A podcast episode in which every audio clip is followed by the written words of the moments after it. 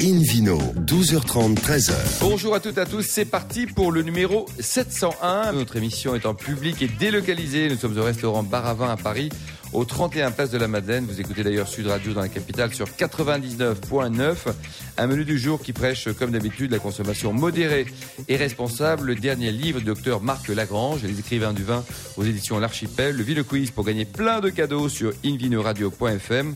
Le génie du vin, le One Woman Show de Sylvie Malice et un zoom sur le vignoble de Pomerol à Bordeaux. Donc mes complices du jour, David Cobold et Philippe Forbach. Bonjour messieurs. Bonjour. Bonjour. Alors David, on commence par parler de phobie, de folie ou de phobie? Bah, les deux se rejoignent quelque part. Alors là, je parle sur le, gouvernance de marque parce qu'on a un médecin sur le plateau, donc je vais faire essayer de faire attention, pas dire trop de bêtises, et qui se sent très libre d'intervenir parce que je vais m'aventurer sur un terrain que je méconnais et que je découvre un peu. Je suis frappé par le fait que les phobies alimentaires semblent se développer et que ces phobies s'étendent petit à petit au monde du vin. Et quelque part, ça m'inquiète, ou, plutôt ça m'interpelle. Euh, je n'ai pas de réponse euh, vraiment rationnelle à ces histoires de, de phobie alimentaire, euh, donc j'ai un peu investigué cela. je dirais que pour moi, en tout cas, c'est un avis personnel, une bonne partie, la réponse est, est irrationnelle. les allergies existent, bien entendu, mais je me demande pourquoi aujourd'hui on a une espèce de, développement des, allergies ou des prétendues allergies, en tout cas des phobies alimentaires. Alors je me suis amusé à, rechercher des noms de quelques phobies alimentaires. Il y en a un bon paquet. Hein. Il y a un bon paquet. Un bon paquet, euh, Par exemple, la néophobie. Euh, la néophobie Oui, oui. C'est quelqu'un qui refuse euh, des aliments qu'il ne connaît pas qui n'a jamais connu. Alors apparemment, c'est c'est quelque chose qui est assez courant dans le développement d'un jeune enfant entre 2 et 6 ans. Oui, il ne connaît pas, donc il dit non. Mais parfois, il y a des adultes qui ne sortent pas de la jeune enfance. Euh, je prends un exemple dans le vin, quelqu'un qui dit, moi je n'aime que le Bordeaux. Voilà, ça c'est un néophobie euh, du vin.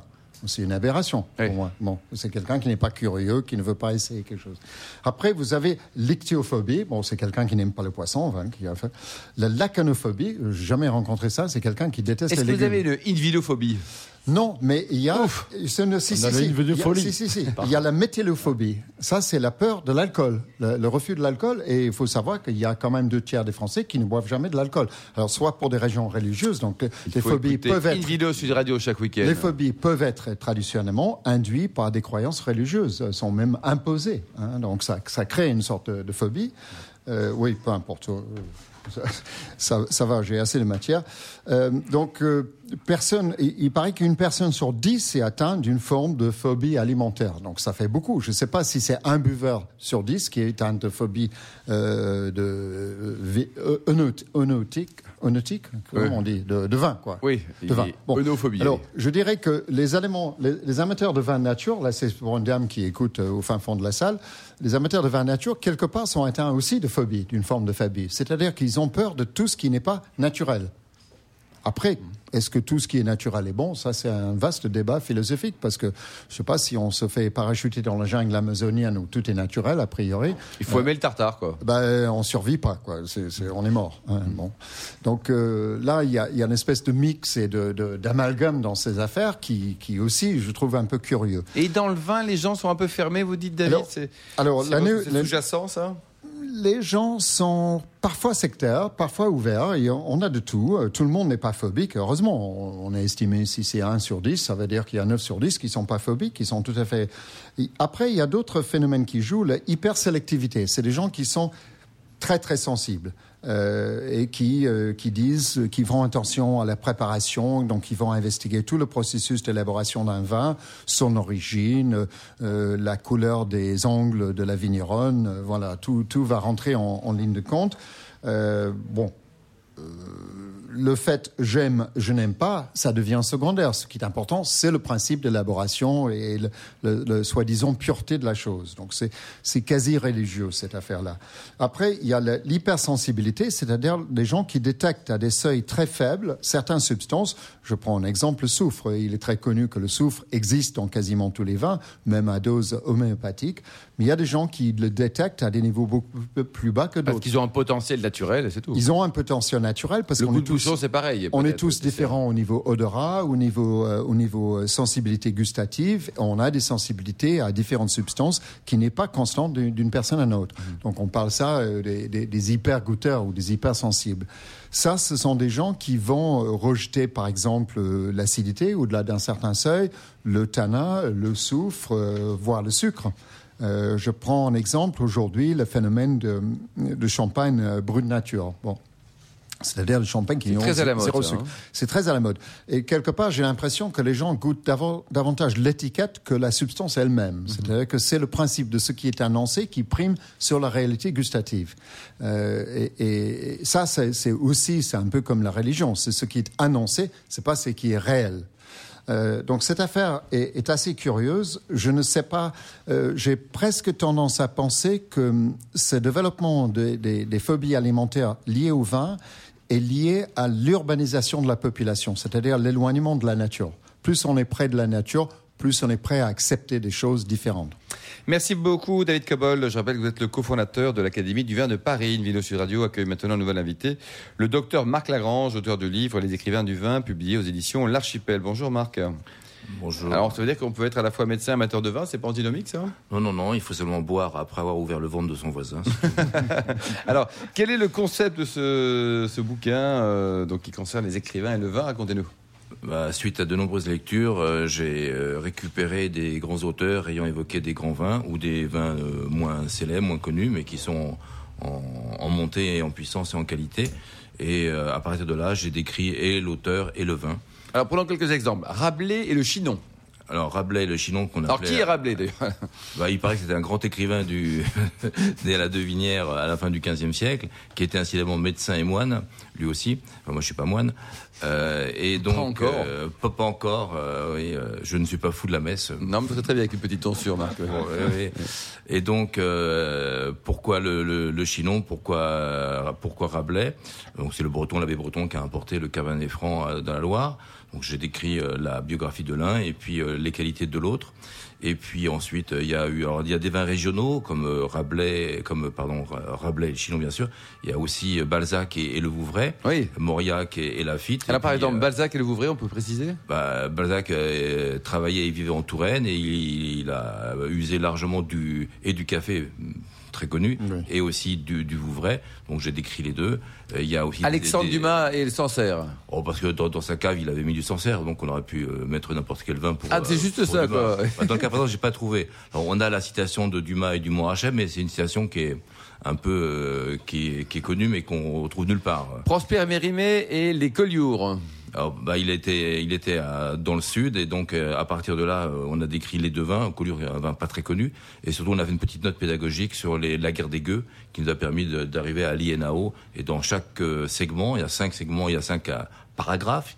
Il y a la biographie, la figure de le, le portrait de l'auteur par Philippe Laurin qui est très talentueux.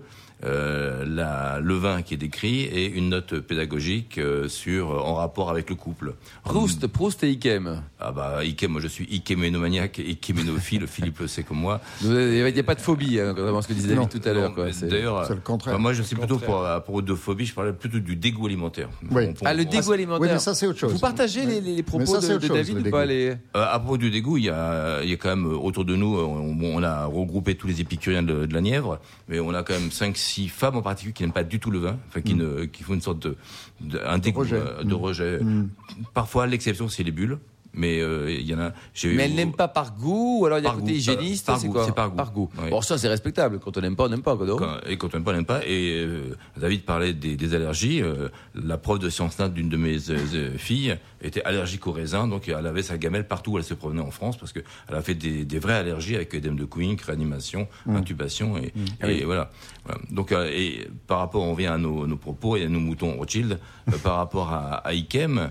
Euh, Donc euh, Ikem, euh, la, la vie de Proust, euh, l'Ikem, euh, avec euh, tous ces textes ont été validés par euh, par les gens du cru euh, et c'est cru nougat euh, Bocaillou. pour reprendre euh, une vieille contrepétrie et donc euh, non Ikem n'était pas validé par Sandrine Garbaille euh, la, la merveilleuse énologue de la maison et puis euh, donc c'est qu'on n'a jamais été contesté dans nos écrits depuis 25 ans, alors qu'en tant que chirurgien, on n'est pas spécialement dans la culture euh, euh, universitaire du vin, mais on l'est par la passion. Et donc, quand on ne sait pas, on dit rien, mais quand on, quand on écrit des trucs, on a toujours été... la préface, préface pardon, de, de Macha Merrill Macha Merrill est une...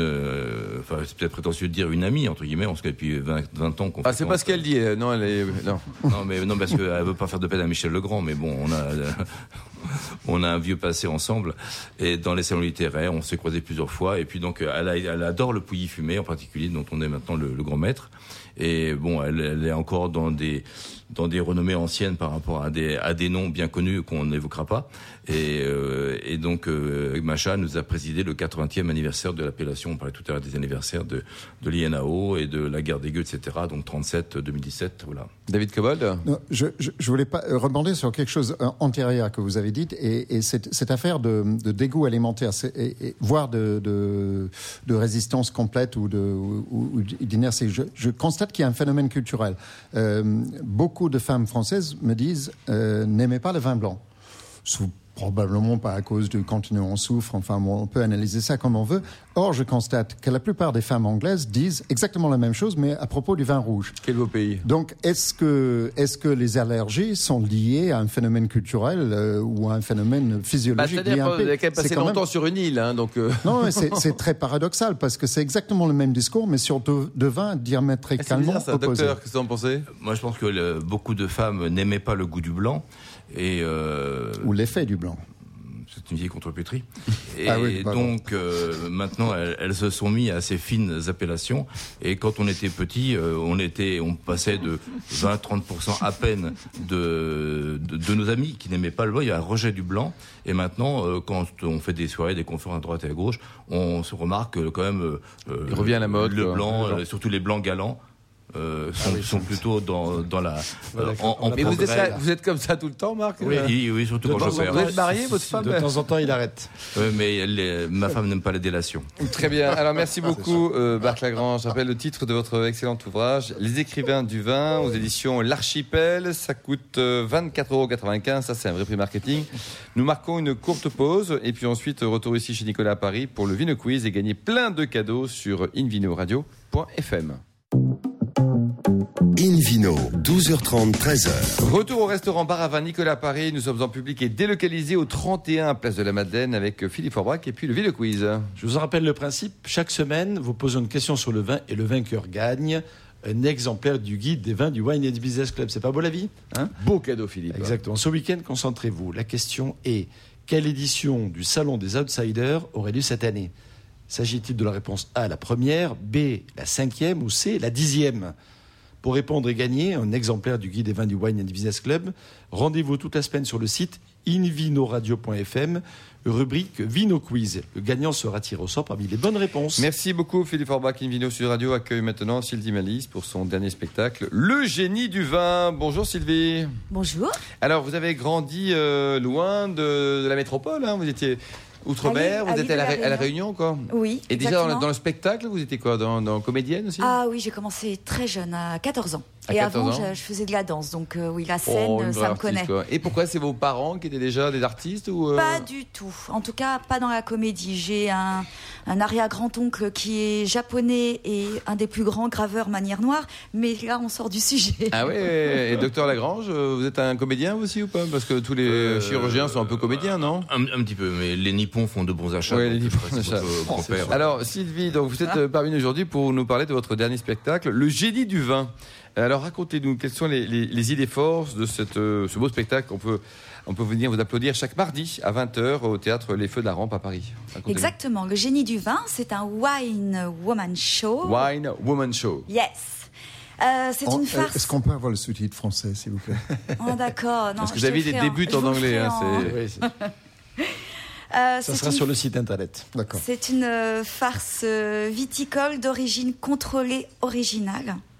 Je joue trois personnages au nom œnologique Margot, Fleury et Vouvray. Donc euh, c'est une histoire de bouteille, une histoire de copine, euh, une véri véritable histoire euh, d'amitié aussi, d'amour avec des histoires de, de garçons, euh, de mecs. voilà. Alors Et de bouteilles. Et de bouteilles aussi, évidemment, euh, avec que des jeux de mots de vin et euh, avec une. Alors, deux, trois jeux de mots. Tiens, on va, ça fait plaisir au docteur Lagrange. Allez-y. Alors, euh, par exemple, euh, alors euh, moi, par exemple, euh, je, je ah non, ben je suis partie sur Fleury. Je sais pas pourquoi Fleury est arrivé comme ça. J'allais faire Margot, mais Fleury est arrivé. Alors Fleury, elle, elle est un petit peu euh, sulfureuse à l'accent des îles Charpentier, d'accord? Alors euh, moi, je, je, j'ai- j'ai- j'aime bien les, les hommes. hein. Ah, c'est vrai que je sais plus où donner de la pulpe. hein. J'ai, j'ai couché avec un cet amour, l'ex de Margot. Hein. Ben fallait bien, je vois si le mec est sérieux, pas sérieux. Hein. Alors attention, euh, c'est vrai, euh, me voilà Margot, un tout petit peu je glousse avec préciosité, n'est-ce pas? Euh, euh, D'accord. Alors euh, oui, alors Saint Amour, je vais vous dire, il n'est pas sincère du tout, Saint Amour. C'est juste excellent. Qu'est-ce qui se passe? Pourquoi le Comment vin, ça, je fais ma pomme roll Vous êtes très bien, là Bah attends parce que ah, moi vous vrai je suis pas encore arrivée pour dire quelque chose. Ouais moi je suis Bruce, euh, mi blonde mi rousse et euh, je hum, ah ben je sais plus quand j'essaie de réconcilier mes deux copines. Voilà. Et ça, c'est de de regard Sinon rien. Et alors, pourquoi l'idée du vin? C'est quoi? C'était Vous êtes là dans les vins C'est le hasard de la vie C'est quoi? Alors, euh, parce que mon père avait une cave et il m'a toujours fait euh, découvrir et déguster du bon vin. Et je suis une véritable épicurienne. J'aime les formidable, ça. accords euh, mets et vin. Euh, Et qui a écrit tous les textes? Alors, vous? En co- au co-auteur avec mon metteur en scène qui s'appelle Michel Thibault, D'accord. qui donc m'a mis en scène et on a coécrit le spectacle. Ah, c'est génial ça. Il y a jamais depuis longtemps ou alors c'était une, Ah, une idée? Oui, ça a germé parce que j'ai été intronisée par la confrérie du Beaujolais un jour, Ah, le avec Beaujolais. d'autres euh, VIP, on va dire, et ils donnent un petit peu le, le CV, ce qu'on a fait dans la vie. Ils ont lu que j'avais joué dans Gargantua. Ils m'ont dit mais on aimerait bien un spectacle gouléant. J'ai dit mais c'est ça qu'il faut faire un spectacle Et là, gouléant. tac, ça y est, on va le et faire, tac, quoi. c'est parti. David Cobol Oui, bah, j'ai envie d'aller voir. ouais. Euh, Est-ce que vous avez croisé euh, Eric Boschman qui fait aussi un spectacle sur scène itinérant, euh, oui, le grand sommelier oui, belge Oui, oui, oui, vu, oui, l'a euh, à la scène Seine-Télém. Oui, Tout oui. à fait. Il a fait un très joli spectacle. Alors moi j'ai eu la chance, je connais Sylvie depuis un certain temps, et Mm. Michel aussi, euh, son metteur en scène, et je suis allé voir le spectacle, et je l'ai même vu plusieurs fois. Ah, plusieurs non pas fois. parce que je l'ai pas compris. C'est dur à comprendre, fois, ouais, c'est ça, oui. C'est parce que j'ai pris tellement de plaisir la première fois que je me suis dit, j'ai- retourné. Et, et ce qui est extraordinaire, c'est que ce spectacle évolue. C'est jamais Toujours. un one, one, one Wine woman Woman show. Show. Uh-huh. Euh, par rapport à, à- à ce que Sylvie a pu goûter, croiser, euh, l'inspiration du moment, etc. Elle, elle joue trois personnages dont elle nous a fait quelques extraits. C'est bluffant parce que là on vient de l'entendre, mais quand on la voit, elle c'est c'est vraiment elle- le visage se transforme, la, la- la- le- la gestuelle évolue. Enfin, c'est vraiment, c'est vraiment absolument C'est- c'est- génial. C'est vrai qu'on est quatre Et- en fait. et, À euh, quatre, oui. Ils sont Ouais. beaucoup Il y sur a scène. vous et les elle autres, est toute. Oui. seule. Et, euh, et, euh, et, euh, une heure et quart, ça, ça passe vraiment. C'est un magnum quasiment, mais c'est une impression de goûter un verre, tellement ça va vite. Mm. Euh, et ce qui, est, ce qui est marrant, c'est la fidélité des gens. C'est-à-dire qu'elle joue ce spectacle depuis c'est la deuxième Ce saison. sont les mêmes Oui. qui viennent vous voir depuis un an Et- tous les jours Eh ben, il y a des personnes qui il y reviennent. Il y a des gens qui reviennent plusieurs fois. Euh, Et qui me disent c'est pas le même spectacle. Tellement ça évolue, Exactement. tellement euh, voilà, on continue à travailler nous. Ah, hein, c'est un seul en scène hein, aussi, donc on continue à travailler effectivement. Et c'est toujours gourmand, pétillant, effervescent. Et Docteur Marc Lagrange, ça vous excite un peu, non Marc écoutez, cette jeune fille, je dirais qu'elle est pétillante, ce qui est bien, et en tant que proctologue anophile, ça me trouve le cru. C'est sûr. Et, et en plus, c'est un concept parce que non seulement il y a le spectacle, mais en plus l'après-spectacle euh, avec euh, différents partenaires. Je crois qu'il y a la cave de Turckheim. Alors la a cave de Turckheim, on est en partenariat domaines. avec la cave de Turckheim et le domaine du Cassard, On peut goûter des choses derrière, donc euh, c'est Très pas sympa, pour nos ça. et spectacles. on offre toujours, une dégustation. toujours avec modération, bien entendu. sûr. Oui. Mais on peut du coup passer un peu à la pratique de, de, de, de, de, de, de On peut retrouver Fleury, et Margot et du puis Sylvie spectacle. C'est- Exactement, et ça c'est génial. Bon, à pas louper, donc ça se... c'est jusqu'à quand d'ailleurs, Sylvie? Alors fin de l'année, mais pour l'instant ça va euh, revenir euh, l'année prochaine, euh, janvier Crescendo. 2018. Alors vous nous rappelez donc où, le lieu et le jour. Alors, théâtre Les Feux de la Rampe, à côté des Folies Bergères. À 20h, les mardis, tous les mardis à 20h. Le génie du vin, c'est top, il faut y aller. Merci Sylvie. Vino. Sud Radio, on retrouve maintenant Philippe Forbach, euh, meilleur sommelier du monde, président également des sommeliers français pour une balade à Bordeaux dans une appellation qui est juste sublime. Alors, je ne sais pas si Sylvie m'a dit sa pomerol dans ce spectacle, mais je sais qu'elle aime bien ce vin et c'est une très belle appellation. Si, si, elle a cité Par- parmi les plus belles, hein, et Pomerol est une appellation contrôlée, donc située entre Libourne et Saint-Émilion, sur une route juste magique. hein. On rêve quand, même quand on sort de Libourne et qu'on va jusqu'à Saint-Émilion. On a envie de se la tromper plusieurs fois. Oui, on a envie de prendre tous les petits chemins de traverse, tout ça. Alors c'est une appellation euh, qui, qui a, qui a une belle réputation maintenant, mais finalement c'est une appellation qui a une réputation relativement récente. Pendant très longtemps, elle a vécu dans l'ombre de Saint-Émilion, qui était déjà une ville connue, un village célèbre et un vin qui avait une, de grande réputation. Finalement, la réputation de Saint-Émilion euh, est, à plusieurs siècles, alors que Pomerol a vraiment eu ses lettres de noblesse à partir seulement du XXe siècle. Elle est petite aussi en volume. Autant Pomerol, autant Pomerol fait 800 hectares, c'est le cas, autant Saint-Émilion fait 8000 hectares avec les satellites. Donc c'est vraiment une toute petite quantité de vins produits dans cette région. Les vins sont situés sur la commune de Pomerol, les vignobles sont situés sur Pomerol, une petite partie sur la commune de Libourne, mais là aussi c'est assez marginal. Le cépage utilisé, c'est le Merlot, qui est le grand cépage de, cette, région, de cette appellation. Euh, certains crus sont quasiment à 100%. Normalement, il faut assembler, mais bon, voilà, a, c'est pas des dérogations, mais on sait très bien que certains mettent que du, merlot. On peut le compléter par un peu de cabernet franc. Il y a rarement du cabernet sauvignon qui rentre dans la composition des, vins de Pomerol. Euh, Qu'est-ce qui a fait finalement la réputation de vin de Pomerol? Eh bien, c'est la réputation du plus célèbre d'entre eux, qui est le Pétrus et non pas le château Pétrus, que ça s'appelle Pétrus de Cour, qui est un vin qui a, été, qui a été rendu célèbre grâce à nos amis anglais. Une fois de plus, ils sont encore là, nos amis anglais, David, à Séville encore. Et notamment la reine d'Angleterre, l'actuelle reine d'Angleterre, qui a servi euh, du Pétrus à l'occasion de ses fiançailles. Pourtant, c'est, oui, Et, je euh, me souviens que mon père, quand il a pris sa retraite comme marchand de vin, où il avait travaillé toute sa vie, euh, il a servi ce qu'il avait dans sa cave, euh, des, des- des grands vins, tout ce qui restait. Du coup, j'ai, hérité absolument de rien et je lui donne pas tort. Euh, il avait servi à ses, amis, dont un était le directeur du Hyde Park Hotel à, à- à l'époque, qui est aujourd'hui, je sais pas quoi, le Shangri-La, mais et euh, il avait servi à l'aveugle. Et il y avait du Pétrus. Et, et ce type qui était un ancien commando euh, de l'armée britannique, qui était un type très grand, qui avait une voix qui portait jusqu'à l'autre bout de la peste, il dit Good little breakfast wine. C'est un bon petit vin pour le petit déjeuner, ou quand il a goûté Pétrus. C'est Ah oui, ça va, un vin de mec. hein. D'ailleurs, pendant, pendant longtemps, le Pétrus était servi même en piché dans, un, Ouais, dans ouais, un- ouais. dans un restaurant de Pomerol, parce que euh, Madame Louba, qui était propriétaire donc de Pétrus avant que les Mouex aujourd'hui euh, le, le rachètent, euh, était propriétaire aussi d'un hôtel à, à Saint-Émilion ou à, ou à Pomerol. C'est elle- qui a piché de Pétrus qui traîne, ça, voilà, voilà, c'est plutôt sympathique. Un quart, un Euh, demi Aujourd'hui, c'est partie des vins parmi les plus célèbres du monde et sûrement parmi les plus chers pour un certain nombre d'entre eux. Pétrus est déjà cité plusieurs fois. Euh, le pain, Hosanna, euh, l'Évangile, Petit Village, euh, Vieux Château Sertan, etc. Gazin sont, sont des crus qui aujourd'hui euh, valent euh, relativement cher. C'est vrai que la quantité produite est assez euh, confidentielle euh, et la qualité des vins est plutôt bonne. Qu'est-ce qui caractérise finalement en goût le, le, le, le C'est la suavité, l'onctuosité, le- le- les tanins assez veloutés, la longueur en bouche, l'équilibre. Ce sont des grands vins de gastronomie. C'est vrai que le prix euh, le, le rend un peu, les rend un peu rares sur table, mais ce sont des vins qui, avec les gibiers, là on est en pleine saison, vont être remarquables, notamment avec les gibiers à plumes. Ça va très bien aller avec les champignons. Lorsque ça vieillit, le- la dimension truffée, par exemple, des, des- des vieux pomerol est quelque chose qui, qui, a- qui séduit les, les consommateurs et les amateurs de cette tubercule. Euh, et donc, euh, vraiment, c'est assez unique et assez rare. Ça se conserve très bien. hein.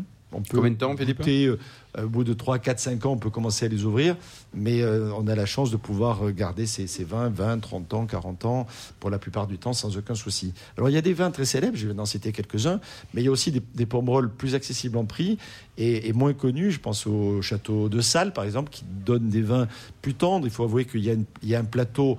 euh, il y a un plateau euh, calcaire avec une, la crasse ferrugineuse, argilo-calcaire avec des, des. C'est là où il y a vraiment les, les plus grands vins denses et structurés. Mais autour, on a quelques vins plus tendres qui sont très élégants. Euh, de Salles est un bon, exemple. Dans les vins aussi très intéressants d'un bord qualité-prix, je je pourrais citer Beauregard, par exemple. Et récemment, j'ai eu un petit coup de cœur pour le château Pommeau, qui est un cru remarquable, euh, dans, un prix euh, relativement accessible pour Pomerol. Il faut quand même coûter, il faut quand même compter quelques Minimum dizaines que- d'euros pour pouvoir se faire plaisir dans cette appellation. Merci beaucoup Philippe Orbach, merci à tous. Fin de ce numéro dominical d'Invino Sud Radio. Pour en savoir plus, rendez-vous sur sudradio.fr ou invinoradio.fm. On se retrouve toujours en public et délocalisé au restaurant Bar à Vin Nicolas à Paris, au 31 Place de la Madeleine, samedi et dimanche à 12h30. D'ici là, excellent dimanche, excellent déjeuner. Souriez à l'écoute de Sud Radio et surtout respectez la grande des.